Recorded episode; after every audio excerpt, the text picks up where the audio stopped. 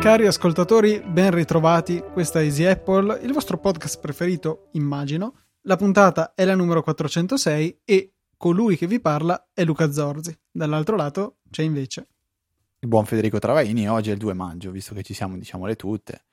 Sì, è uno dei rari casi in cui ci ritroviamo a registrare la puntata in prossimità della sua uscita. Sì, settimana spezzata da, dalla festa. Dal ritrovo eh, anche. Luca in procinto dei suoi mega cambiamenti. Ci siamo trovati anche, non so se avete visto la foto che abbiamo mandato io e Luca con le rispettive donzelle eh, in centro a Verona. Ci siamo, ci siamo, incontrati questo weekend. Una volta ogni 100 puntate lo, lo facciamo, no? A parte di scherzi. Quando, quando, si riesce, si fa. Prima o poi faremo anche una easy pizzata, vero Luca?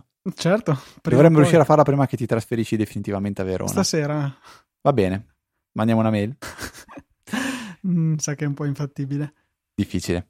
E niente, mm, siamo qui, registriamo questa bella puntata. La scorsa eh, hai parlato di VPN e hai ovviamente incuriosito anche altri ascoltatori, eh, in particolare Riccardo, che chiede... No, più che chiedere ci segnala un, uno script tutto automatizzato da utilizzare su un Raspberry per trasformarlo in un, uh, in un VPNizzatore, in un endpoint VPN con il quale potete appunto sfruttare la vostra connessione di casa per usarla come VPN, quindi rimbalzare attraverso casa vostra quando siete in mobilità.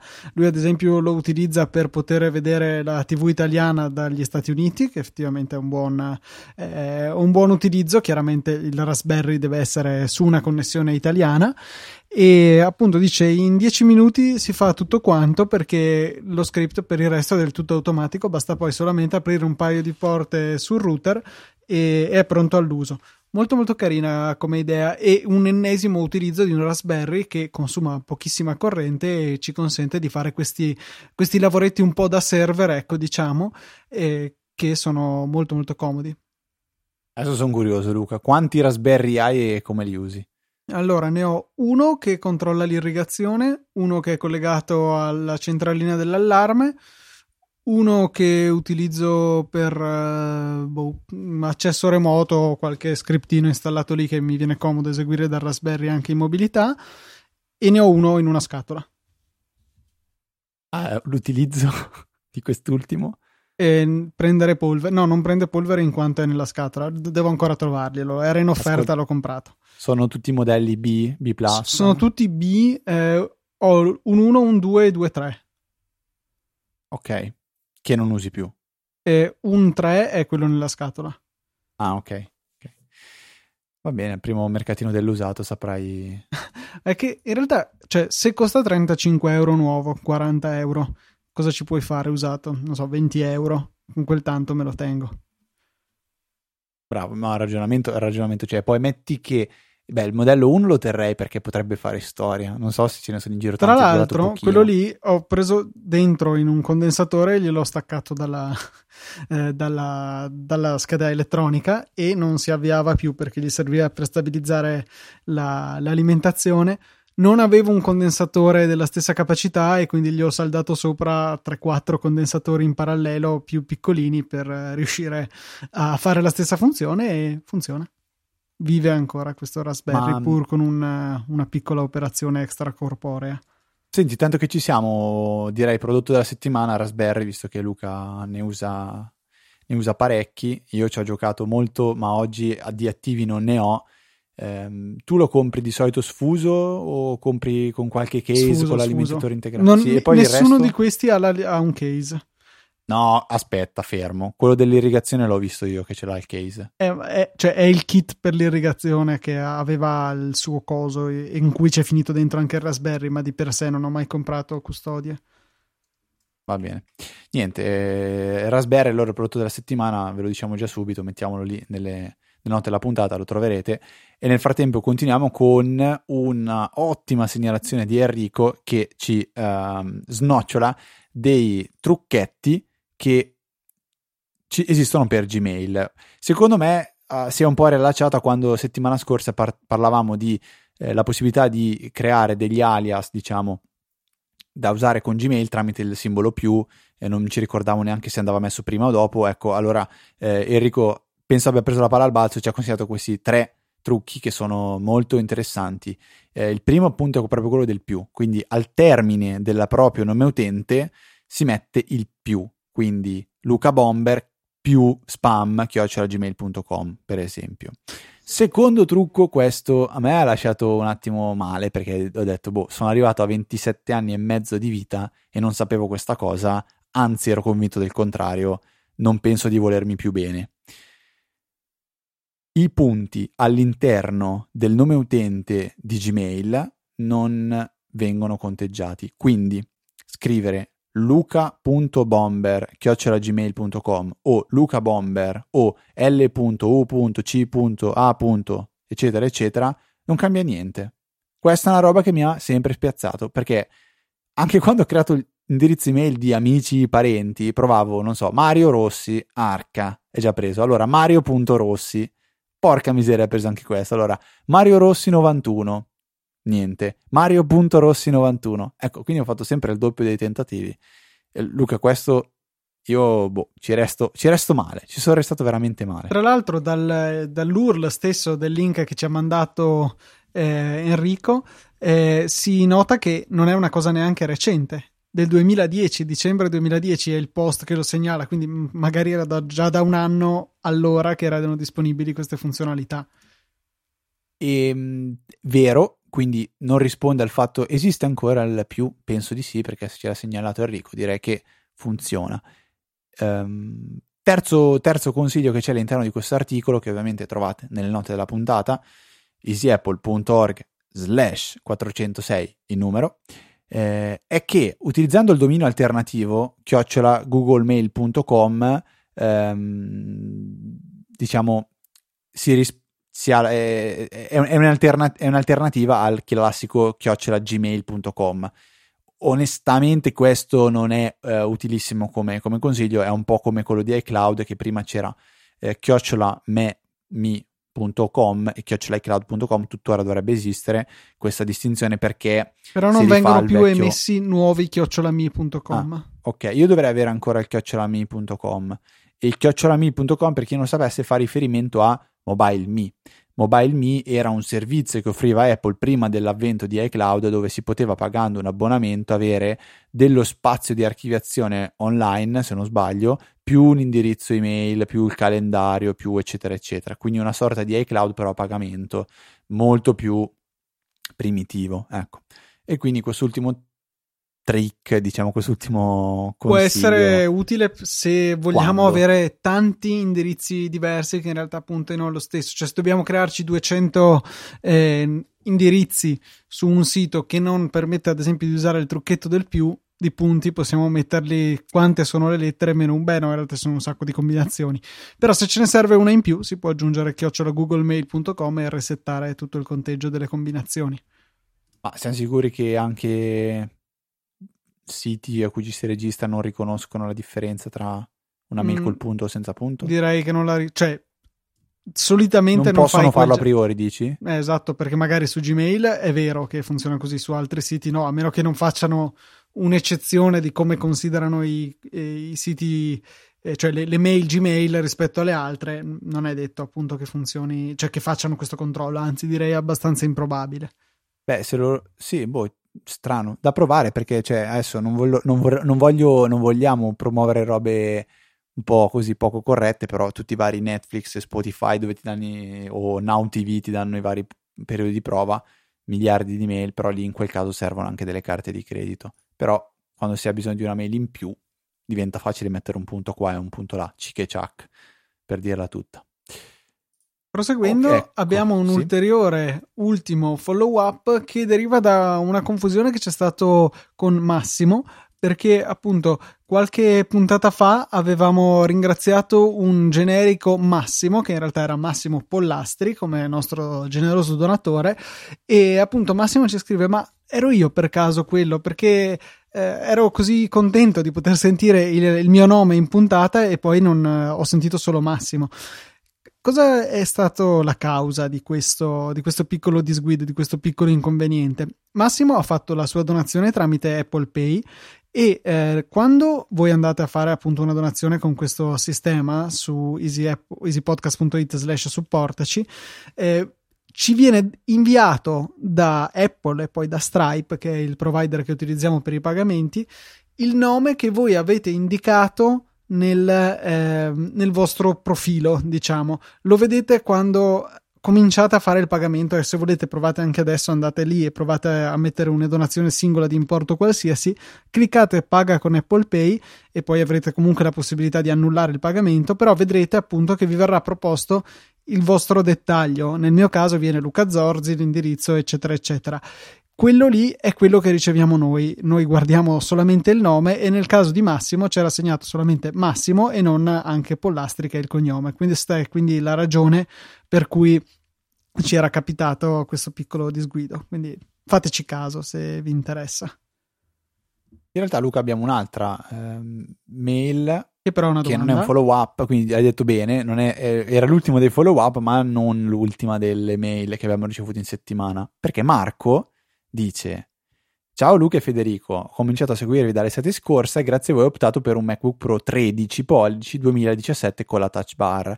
Però dice, da accanito androidiano mi ritrovo con un telefono che fatica a dialogare col Mac. Dice, nel, nello specifico lui parla di ehm, passaggio di foto tra i due dispositivi. Dice, con il Mac modifico i RAW in Lightroom e con il telefono posto sui social.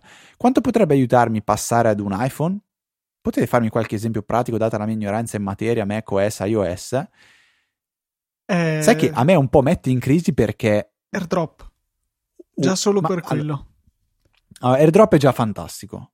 La, la copia della clipboard è un'altra roba che secondo me è fenomenale. Perché? Faccio un esempio. Eh, Magari spieghiamo un... anche perché noi spesso diamo per scontato queste cose, non sono scontate. Magari c'è qualcuno come Marco che ha cominciato ad ascoltarci da poco e non le conosce. Spieghiamo cos'è AirDrop, tanto per cominciare. Oh, AirDrop è un servizio di trasferimento dati, file, che avviene in maniera diretta tra due dispositivi iOS o macOS. In sostanza, ho una foto, io faccio un condividi e in maniera nativa l'iPhone è in grado di riconoscere i dispositivi che attorno che hanno attivato AirDrop, fu- è, come dire aver attiv- è quasi come dire ho attivato il Bluetooth e a quel punto si ha la possibilità di trasferire questi dati, che non vengono però trasferiti solo tramite Bluetooth, ma vengono tra- trasferiti tramite una sorta di rete WiFi. Sì, sì, proprio un WiFi diretto creato quindi, in maniera trasparente e quindi molto veloce. Il vantaggio di avere una velocità di trasferimento velocissimo. Ti faccio un esempio, ti faccio un esempio vado a casa dei miei genitori e voglio vedermi un film, voglio vedermi un filmato che abbiamo salvato magari nel NAS. Eh, non so, il filmato del compleanno di mio papà. No, scherzo, dai, è un film, è inutile scherzare. Me lo scarico direttamente dall'iPhone, collegato alla rete WiFi, me lo scarico su un'applicazione che è Infuse o altro. Arrivo a casa mia, apro il Mac perché voglio metterlo su Mac, con AirDrop lo invio. La velocità di trasferimento è tanto, tanto, tanto più elevata rispetto a quella di utilizzare magari un cavo USB che fa i terribili 60 mega al secondo? Dipende. Di più? No, un cavo USB 2 eh... è Luca l'iPhone Ah, sì, giusto, USB 2 eh. no, 30 ne farà di fatto. 30, 30. Quindi ehm, farli con, con il wifi ne fa 100-150. No, dai, anche qui stai esagerando. Potrei... Io quando scarico, quando scarico i file dal NAS in wifi fa 100 mega. Bit. Byte. Eh, te, lo, te, l'avevo anche fatto vedere lo screenshot. In wifi è un, è un, gigabit, cioè è troppo. Ah. È troppo. Arriva a fare col NAS, allora non so la velocità esatta perché con Infuse ti fa vedere eh, a botti, diciamo, a secchiate i megabyte che scarica. Se non è 100 è 90. Eh, è ma, ma, lo, ma, ma sono, sono, sicuro non, non ce la può fisicamente fare. Il Mac potrebbe avvicinarsi in condizioni ideali, l'iPad eh, e l'iPhone no, perché sono solamente connessioni 2x2, quindi dovrebbero fare 867 megabit teorici. Pens- Farò un video. Direi Farò che un video perché... l'effettivo potrebbe essere 60% di quello, qualcosa del genere. Oh, se tu, quant'è che dovrebbe fare teorico massimo? Direi massimo 500 megabit, che quindi su per giù siamo sui 50-60 megabyte al secondo. Guarda, percepito, l'impressione è quella che ha secchiati, che sembrano secchiati un secondo, butti dentro 100 mega. Mi fido assolutamente del fatto che non sia fisicamente possibile, ma la differenza di, di, di trasferimento rispetto a quando, ovviamente sulla rete 5 GHz, chiaro, Io il, il confronto che faccio è questo. Sulla 2.4 GHz sembra che faccia fa fatica a fare 10 megabyte al secondo, secondo me. A memoria, così. Quando passi alla 5 GHz, le secchiate sono veramente importanti. Comunque, per concludere, la velocità di trasferimento del file è, è imbarazzante. Quando si tratta di una foto, eh, si, si, tratta di istanti, ma spesso la foto non c'è neanche bisogno di trasferirla perché se la si ha nella libreria di iCloud, tutto ciò che trovi direttamente di modificato sul Mac compare anche sull'iPhone. Questo, ad esempio, è un, è un vantaggio che avresti enorme quando si fa una modifica di un, di un file, di una foto. Eh, non ho idea dell'integrazione che ha Lightroom con la libreria di iCloud. Questo metto le mani avanti. Però la differenza è che da, dall'aver modificato la foto col computer, col Mac, in Lightroom, in RAW, la modifico, la carico sull'applicazione Photos, che quindi è in iCloud, e istantaneamente me la trovo anche sull'iPhone, senza dover stare a, a modificare nient'altro. Ehm, poi dicevamo la clipboard, Luca. Eh, faccio un esempio pratico.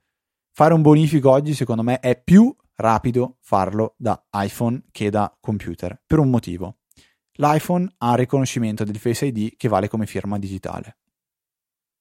Mentre se lo faccio da Mac devo ricevere il messaggio con il, il codice eh, generato, come si chiama? il one time token. Sì. Non mi viene in mente come si chiama? Boh, one vabbè. codice one time. Codice one time che devo inserire all'interno del, del, del computer. Mentre um, da iPhone no, da iPhone inserisco l'IBAN, premo invio, beh, metto anche la quantità magari, e, e il bonifico avviene istantaneamente. La cosa noiosa è che a volte l'IBAN ce l'ho, l'ho trovato magari da, dal PC, perché ce l'ho lì, perché ce l'ho, l'ho ricevuto tramite mail, sto lavorando dal computer. Bene, fai semplicemente un copia, inco- un copia dal, dal, Mac, copi l'IBAN e in automatico questa clipboard viene trasferita all'iPhone, quindi all'iPhone fai incolla e hai incollato l'IBAN. Cioè, copiare l'IBAN non è mai una cosa bella da fare quando devi guardare gli zeri o gli zeri. Eh, è un altro uti- un'altra applicazione che a me fa, fa veramente impazzire. Senza poi menzionare tutti i vari uh, benefit che si ha dal, soltanto dall'avere macOS, Alfred e compagnia bella. La rapidità. A me sembra, lo diciamo sempre, sembra di avere i freni tirati quando, quando uso Windows.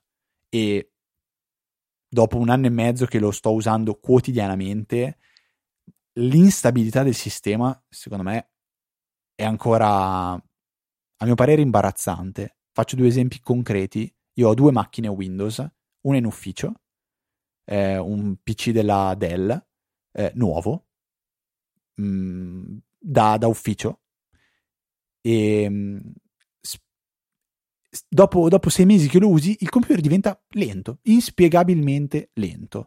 Lento a volte anche soltanto quando su Outlook fai rispondi a una mail, si incanta, poi si sblocca, poi Chrome ogni tanto va fuori di testa e altro. Un computer che dopo sei mesi dà quella sensazione di essere lento. Di fianco a me ho un MacBook Pro del 2013 che sembra ma realmente nuovo. Seconda casistica assurda, la macchina che ho a casa, Windows, è un computer fatto da Maurizio, assemblato da Maurizio, eh, computer da gaming, quindi prestazioni molto elevate. A me in delle sessioni, cioè accendo il computer, Chrome non si apre. Cioè, ma non si apre che se lo clicco non si apre, che se lo lancio da terminale non si apre, che se vado a cercare l'applicazione nel, nei file di sistema e faccio esegui come amministratore, non si apre, non si lancia l'istanza di Chrome. Cioè, io cosa devo fare in quel momento? Spegnere e riaccendere il computer. Vabbè, questi sono due, due, due leggeri sfoghi su, su Windows.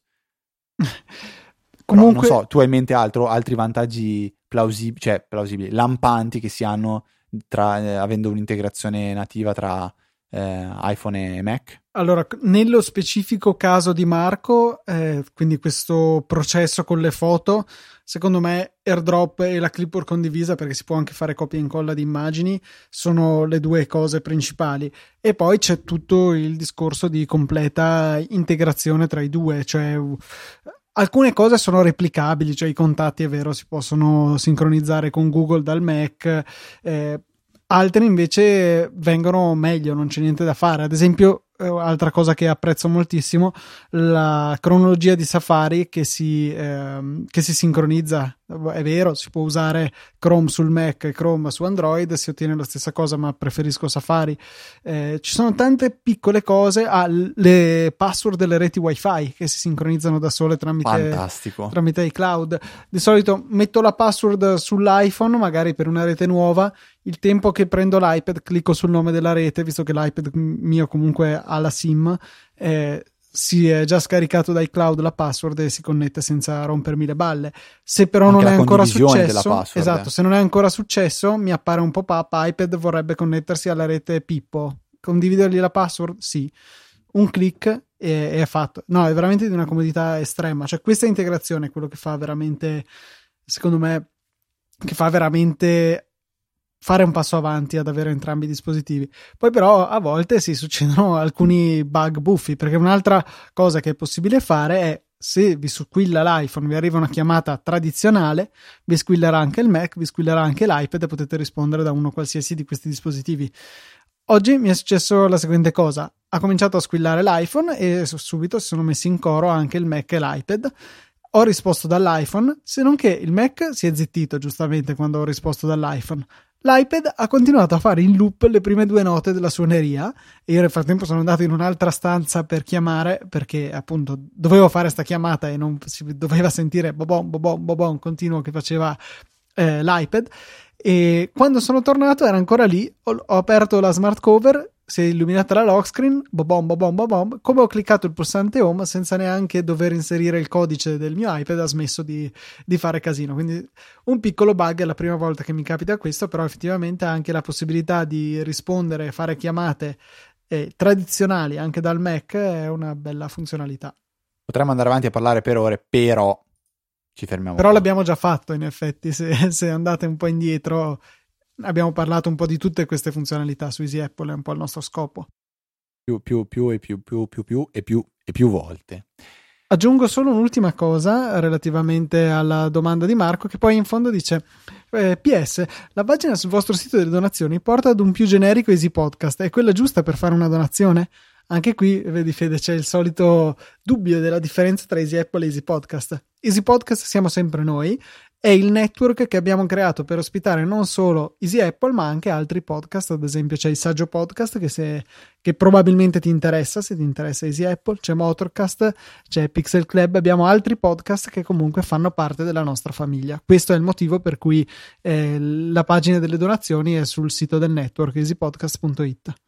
Quindi sì, Marco è la pagina giusta per fare una donazione. E Luca, restando nel tema um, mondo Windows, mondo, uh, mondo, Mac, mondo iOS, uh, ho, ris- ho, avuto un problema in, um, proprio re- di recente, due o tre giorni fa, oserei dire, eh, riguardo il formato nuovo delle foto di iOS che è HEIC, HEIC che è High Efficiency Image qualcosa. La C cos'è che è? High Efficiency Image Coding mi pare, o codec. Coding code, oh, codec, vabbè, qualcosa del genere, che um, in sostanza ho scattato un paio di foto uh, durante il lavoro che poi ho dovuto condividere tramite email a un collega e inviandogliele il collega mi dice non riesco ad aprirle, non, non riesco a gestirle, non riesco a... Boh, cosa devo fare? L'ho detto, porca miseria, ma come faccio? Perché... No, ma è strano eh, che io... si condivida via mail eh, in formato No, no, no, no, attenzione, ho fatto questa, questa mossa qua eh, le foto le ho scattate dall'iPhone, le volevo, la mail invece l'ho, l'ho inviata da, da, da, computer. Quindi praticamente le ho scaricate da Google Foto e le ho inviate da, mm. da Outlook. Quindi questo è stato un po' il giro. Sco- foto scattata da iPhone, Google Photos per scaricarle sul, sul PC di Windows, messe in Outlook e inviate, inviate in formato AIC. Boh. tra l'altro io in Dropbox le salvo in Ake quando faccio il backup, quindi eh, non sapevo neanche come gestire questa, questa, questa problematica. Mi è venuto in aiuto t- tramite una velocissima googolata eh, un software che quando ho letto la software house ho detto va bene, vado tranquillo, la scarico, perché te ne vengono proposti diversi, scarica questo, scarica quello, scarica quest'altro, però è proprio il classico software che potrebbe contenere schifezze. Allora ho trovato il software di iMazing. iMazing sono eh, gli stessi sviluppatori di eh, iMazing, che è quel software per la, la, la gestione del, dell'iPhone da, da, Windows o da Mac, quindi poter gestire trasferimento file, backup, eh, eccetera, eccetera. Ecco, iMazing ha fatto un'applicazione che si chiama um, iMazing Hey Converter e dalla parola lo si capisce abbastanza in fretta, quindi è un softwareino semplicissimo, tramite drag and drop è possibile convertire delle immagini eh, da AIC a JPEG um, o PNG. Durante la conversione è anche possibile scegliere il famoso um, rapporto di, diciamo, di, di, di, qualità del JPEG um, e quindi eventualmente anche comprimere leggermente le foto, che nel mio caso erano in formato AIC 1 mega e 2, 1 mega e 3. In formato JPEG con un 95% di, di qualità erano schizzate a quasi 4 megabyte. E lì ho apprezzato un po' eh, questa, questa chicca che comunque Apple, Apple ci ha regalato, ma che non è che abbiamo percepito concretamente perché non è una funzione in più o l'iPhone non è che va più veloce o scatta le foto più rapidamente, no, abbiamo più spazio per archiviare le nostre foto e ho apprezzato ancora di più soprattutto perché una di queste sere mi è arrivata la, la notifica dal, dall'iPhone dicendo oh oh hai esaurito il tuo spazio e cloud di famiglia bisogna sistemare un po' allora ho detto porca miseria 200 giga in famiglia si sono bruciati.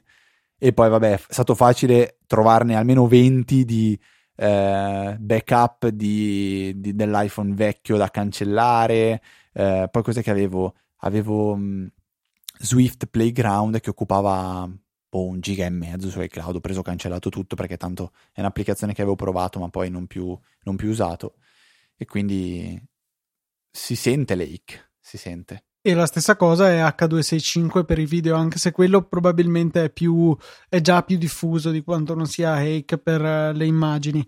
Eh, sono comunque dei codec che è vero, costano più potenza di calcolo se deve fare la CPU i conti, ma eh, nei dispositivi moderni sono accelerate dalle GPU queste operazioni e in quel caso non abbiamo un decremento delle prestazioni, ma abbiamo un netto calo dello spazio occupato su disco. H265. Esiste già anche qualcosa oltre l'H265 o... Mm, esistono dei concorrenti, diciamo, però non... Non esistono altri, eh, cioè non penso che ci sia una generazione successiva di, eh, di codec che siano ancora più efficienti. E a proposito, Luca, di condivisioni, l'ultimo aggiornamento di Overcast, quindi il client podcast di, Arco, di Marco Arment, ha aggiunto una funzionalità che secondo me è proprio, proprio, proprio bella. Veramente bella. È una funzionalità di condivisione perché il podcast ha questa grossa difficoltà nella condivisione.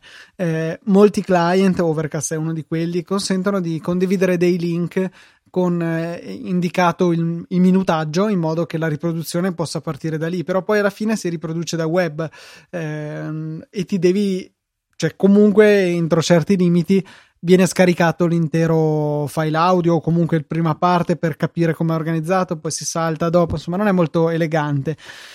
Eh, Marco ha inserito nel, nell'ultimo aggiornamento di Overcast, che tra l'altro ha abbandonato il, la nomenclatura tipo versione principale, punto versione minore, tipo non è più la 4.1, la 3.6, ma è la 2019.4 perché è appunto il mese di aprile del 2019 questa funzionalità funziona come segue. Voi cliccate condividi e vi viene data la possibilità di selezionare fino a un minuto del, di audio del podcast eh, in riproduzione e poi potete condividerlo come solo audio, come video quadrato, video verticale, video orizzontale.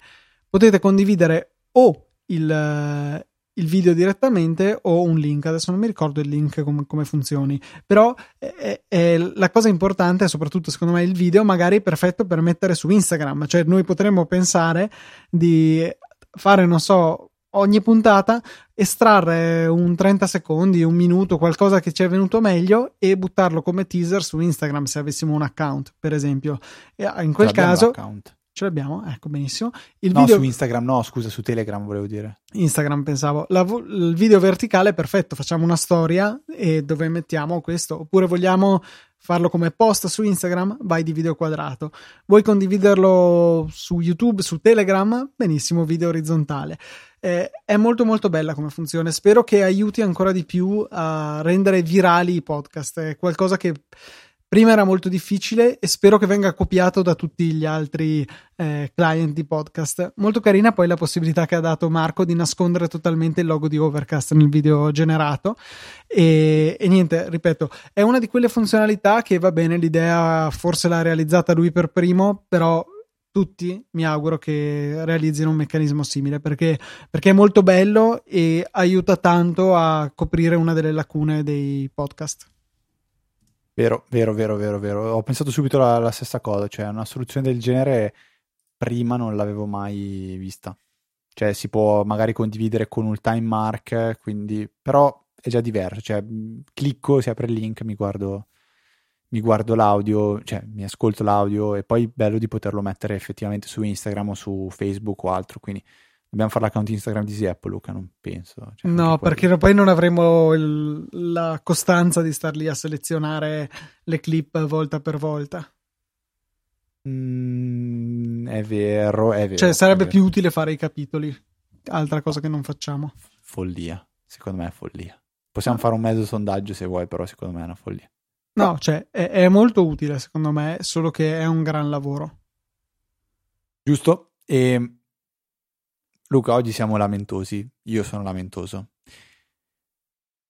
È qualche giorno, ed è da qualche mese che qualche giorno, succede che la mattina non suona la sveglia di Elisa.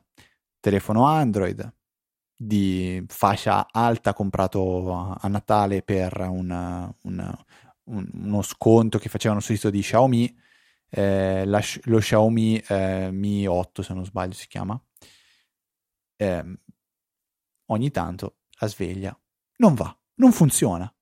E dico, beh, porca, inizialmente dico, vabbè, boh, non l'avrà riattivata, c'è qualche cosa che non va, sarà un problema legato al fatto che usa una clip audio di Spotify, cioè una canzone di Spotify, quindi magari non riesce ad essere agganciato a internet. Non... Boh. Dopo un po' che dico, vabbè, sarà un problema limitato, cercando su Google non ho trovato molto, vado a cercare sull'App Store se sai, classici, se App Store, sul Play Store, classici, classici primi tentativi, se c'è un aggiornamento. E leggo le recensioni. Questa è l'applicazione ufficiale, da quel che leggevano, leggevo, l'applicazione ufficiale installata su questo telefono, quindi pare sia un'applicazione di Google. Dubito. Secondo me è un'applicazione di Xiaomi, non di Google. Tutte una stella perché tutti, tutti dicono che spesso l'applicazione non funziona. E ho ho collegato questo a uno dei famosi bug di, di iOS. Quindi quando c'era l'ora legale non è suonata la sveglia a tutto il mondo, ma ad Oncina. Cioè, sembrava fosse una catastrofe, Millennium Bug 2. E di questa roba qua non ne ho mai sentito parlare. E non è estesa soltanto a Xiaomi, sembra, perché leggendo c'era chi nelle recensioni diceva anche il mio Huawei, anche il mio Pinco Pallino non funziona. E porca miseria, Mm, una roba abbastanza pesante. Continuando la ricerca, scopro, scopro che andando a disattivare una funzione di risparmio della batteria legata alla sveglia, si risolve il problema. Ma che cosa vuol dire risparmio della batteria legata alla sveglia? Cioè risparmi la batteria però può essere che non ti svegli? Ma che idiozia! Guarda, a- allora il, il, la, il funzionamento l'ho trovato prima si chiama eh, aspetta, aspetta, aspetta, l'ho trovato prima. Porca miseria. Adesso, adesso non, non, non, la trovo al volo, ma è una funzione di risparmio della batteria che non fa funzionare la sveglia. Ma se tu cerchi Cioè, è pieno Google di gente che ha, questo, che ha questi problemi. Però è una roba, una roba tremenda. Prima si combatteva contro quelli che ah, ma io voglio che suona la sveglia anche se spengo il telefono. Ti ricordi? Sì, sì, sì, sì. sì. Più e più volte. Dici, no, ascolta, cioè, il telefono, se lo spegni, lo spegni. Eh, ma il mio Nokia... Bellissimo quel telefono. Vabbè, poi la roba un pochettino, un pochettino morta. Però, niente, questa era un po' la mia lamentela dire, va bene, mh, Xiaomi che si parla sempre bene, un problema così grosso, perché porca miseria, non funziona la sveglia, ma non quando c'è il cambio d'ora. Tra l'altro il cambio d'ora, se non sbaglio, l'hanno anche abolito adesso. Stanno parlando, spero non ci riescano. No, io avevo letto abolito, Italia. Ah no, forse... Stop dal 2021. Che palle, cioè veramente dei cretini. Vabbè. Il Parlamento europeo con 410 voti a favore, 192 contrari e 51 astensioni è favorevole alla proposta fatta dalla Commissione europea. Questo è del 27 marzo 2019. Sì, avevo Quindi letto. dal 2021. Eh vabbè, però quando... Vabbè, non commentiamo, dai Luca. Siamo su un podcast per parlare di cose belle e quindi lasciamo stare. Questa era un pochettino la mia, la mia lamentela della, della mm, sveglia di Android. Non, è- non ho parole, non ho assolutamente parole. XKCD invece, Fede, ha- non ho capito, hai scoperto questo sito? No, dai, l'abbiamo Sì, citato. Ti giuro. No. Io, ma, non, ma, ma cercando sui podcast si trova... Adesso vado a vedere. No, non so se lo trovi perché deve esserci. Eh, bella domanda. Se lo trova anche dentro in un link oppure no. Sicuramente No. c'è in TechMind, Allora, C'è in TechMind, Pausa Caffè, Metro, ma non Easy Apple. TechMind. Non Easy Apple. Pausa Caffè io non c'ero. Come no? c'ero. no, c'ero, in tutte e due le non volevo- puntate. Però non so, non mi ricordo di cosa abbiamo parlato per, per poter aver citato XKCD. Vabbè, Luca, allora dimmi tu che cos'è XKCD. È un, eh, un sito dove ci sono dei fumetti a, a sfondo informatico principalmente. Eh, beh, no, io conosco quelle a sfondo informatico, poi in realtà mi sembra che ce ne siano molte. Tutte con questo stile stick figures, praticamente gli omini disegnati con eh, solamente a trattini, cerchetti e nulla di più, per niente re- fotorealistici, ma spesso sono veramente arguti, cioè c'è del sarcasmo, ci sono delle battute che bisogna capire. Eh, la mia preferita rimane sempre la storia di Little Bobby Tables o qualcosa del genere, che, che è appunto una, una, un fumetto che parla di, dei genitori che hanno, ehm, che hanno chiamato il loro figlio in una maniera tale che se inserito in alcuni software eh, buggati cancella l'intero database della, eh, di dove viene inserito appunto questo nome è molto, molto divertente. Ve la, ve la, lascio nelle note della puntata per chi riesce ad apprezzare questo umorismo particolare, un umorismo da ingegneri, forse. E, e niente, ce ne, sono, ce ne, sono, veramente tante. Non mi sono mai messo, a dire la verità, a premere il tasto random che c'è sul sito xkcd.com per cercarne ogni giorno di nuove. Questa ti faccio una domanda difficilissima, Luca. Cosa vuol dire XKCD? XKCD, cosa vuol dire? E... Non lo so. Non vale cercare. Eh, infatti stavo vedendo se riesco a farlo. Ti arrendi? Eh... Dai, di che ti arrendi. Sì, mi arrendo. Ok, no, vabbè, volevo fare un po'. Non vuol dire niente. Cioè, il fondatore ha detto che gli piaceva come suonava XKCD, ma non vuol dire niente. Non c'è dietro un acronimo, non c'è dietro un significato, è soltanto così, quattro lettere che secondo lui suonano bene. Ah, bello. Simpatica come cosa. Cioè, perché cadmio umoristico significa... anche il sito. Comunque sì, l'avevo trovato, si chiama Exploit of Mom. Esatto, sì, sì, te, lo, te l'avevo anche mandato. Sì, sì, sì. sì. E tra l'altro è uno abbastanza vecchio perché tutti gli urla hanno un numero, come nei nostri numeri delle puntate, è il 327. Ora non so a quale siamo arrivati, ma penso molto di più di 327. Se questo oh. è l'ultimo, eh, 2144. Porca miseria. Comunque, le, come si fa a entrare in contatto con XACD in maniera concreta? C'è una mail ehm, newsletter cui ci si può iscrivere. Se non sbaglio, c'è anche la possibilità di scegliere se riceverla giornalmente o altro. Vediamo qua un secondo. No, scherzo. Potete soltanto iscrivervi eh, alla newsletter e riceverla. Io la sto ricevendo ogni mattina, giorno, ogni giorno. E è simpatico, è un sito simpatico. Io in tutta sincerità poi non lo conoscevo, quindi niente, è, è, spero mi possiate redimere da questo mio peccato. In compenso, anche quando ci siamo visti questo fine settimana, ti volevi bulleggiare facendomi vedere la tua app per farti dei tatuaggi virtuali, però sì, è, è riuscita non l'hai scaricata, dai. No, non l'ho scaricata. Vabbè, ci credevo. Allora, domenica pranzo, mentre si attendeva la partenza di quel maledetto Gran Premio di Formula 1, eh, si parlava di tatuaggi, tatuozzi, detto un po' alla bro, bella stile, come stai, bella fratello. E mh, mm, ho cercato sull'App Store un'applicazione che ho detto ci sarà qualche cosa con la realtà virtuale che permette di ehm, fare una foto facendo finta com- come allora, non riesco a spiegarlo davanti al microfono. È un po' come, come, l'applicazione del trucco dove fai la foto alla faccia e poi ti metti il trucco. Ecco, alla stessa maniera volevo una foto, ti facevi una foto, al, una, un'applicazione dove ti fai una foto a una parte del corpo e poi ci appiccichi il tatuaggio. In realtà c'è con la realtà aumentata che funziona ancora meglio. In poche parole, con questa applicazione che si chiama Ink Hunter, link nelle note della puntata, dovete andare a disegnare una faccina che ride dove volete il tatuaggio, o meglio, è una sorta di faccina che ride, sono due righe parallele dritte e una trasversale che è come se fosse la bocca, le due righe dritte gli occhi e la, la bassa la bocca. Ed è un po' la, la, il quadrato dove voi volete contenere il vostro tatuaggio. A questo punto poi basta aprire l'applicazione Ink Hunter e eh, scegliere tra tutti i tatuaggi che ci sono quello che vi piacerebbe mm, vedere, come, vedere sul vostro, sulla vostra pelle selezionarlo e a quel punto puntare la, la fotocamera dove avete eh, disegnato la, la, lo smile e in quel momento compare il tatuaggio. Poi potete, con l'aiuto evidentemente di un'altra persona o comunque di un'altra mano, andare a fare eh, pinch in, pinch out e rotazioni per riposizionare meglio il tatuaggio.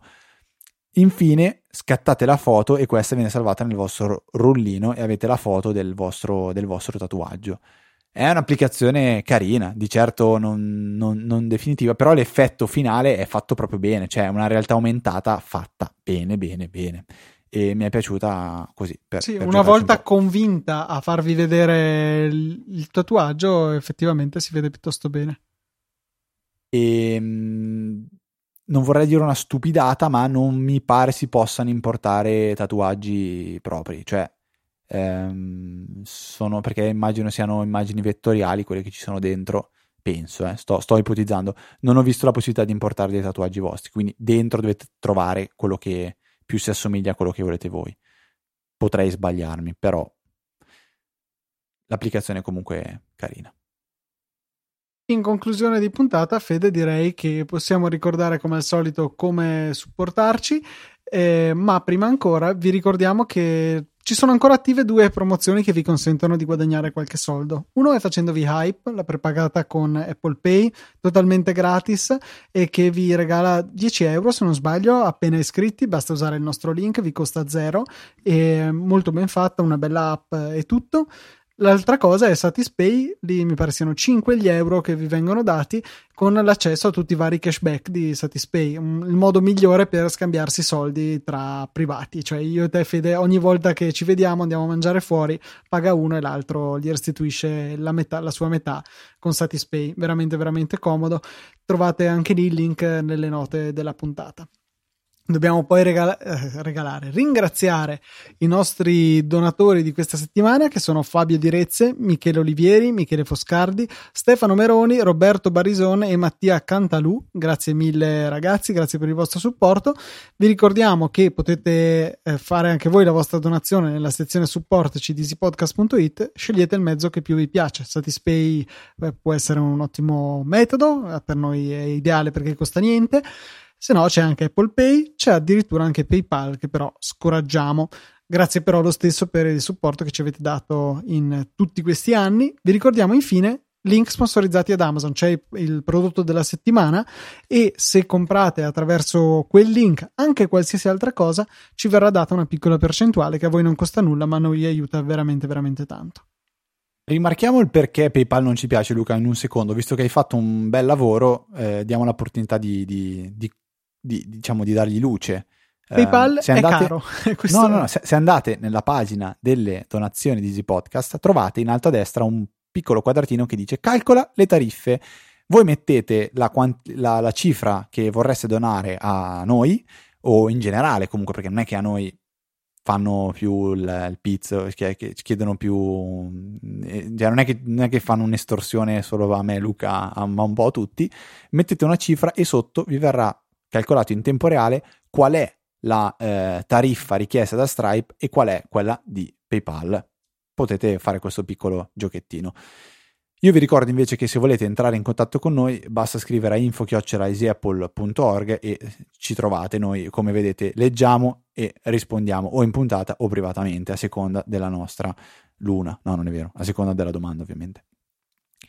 Trovate me e Luca anche eh, su Twitter agli account ftrava e lucatnt, ma tutto, tutto, tutto, tutto lo trovate su easypodcast.it o easyapple.org se volete essere subito reindirizzati alla pagina di questo podcast.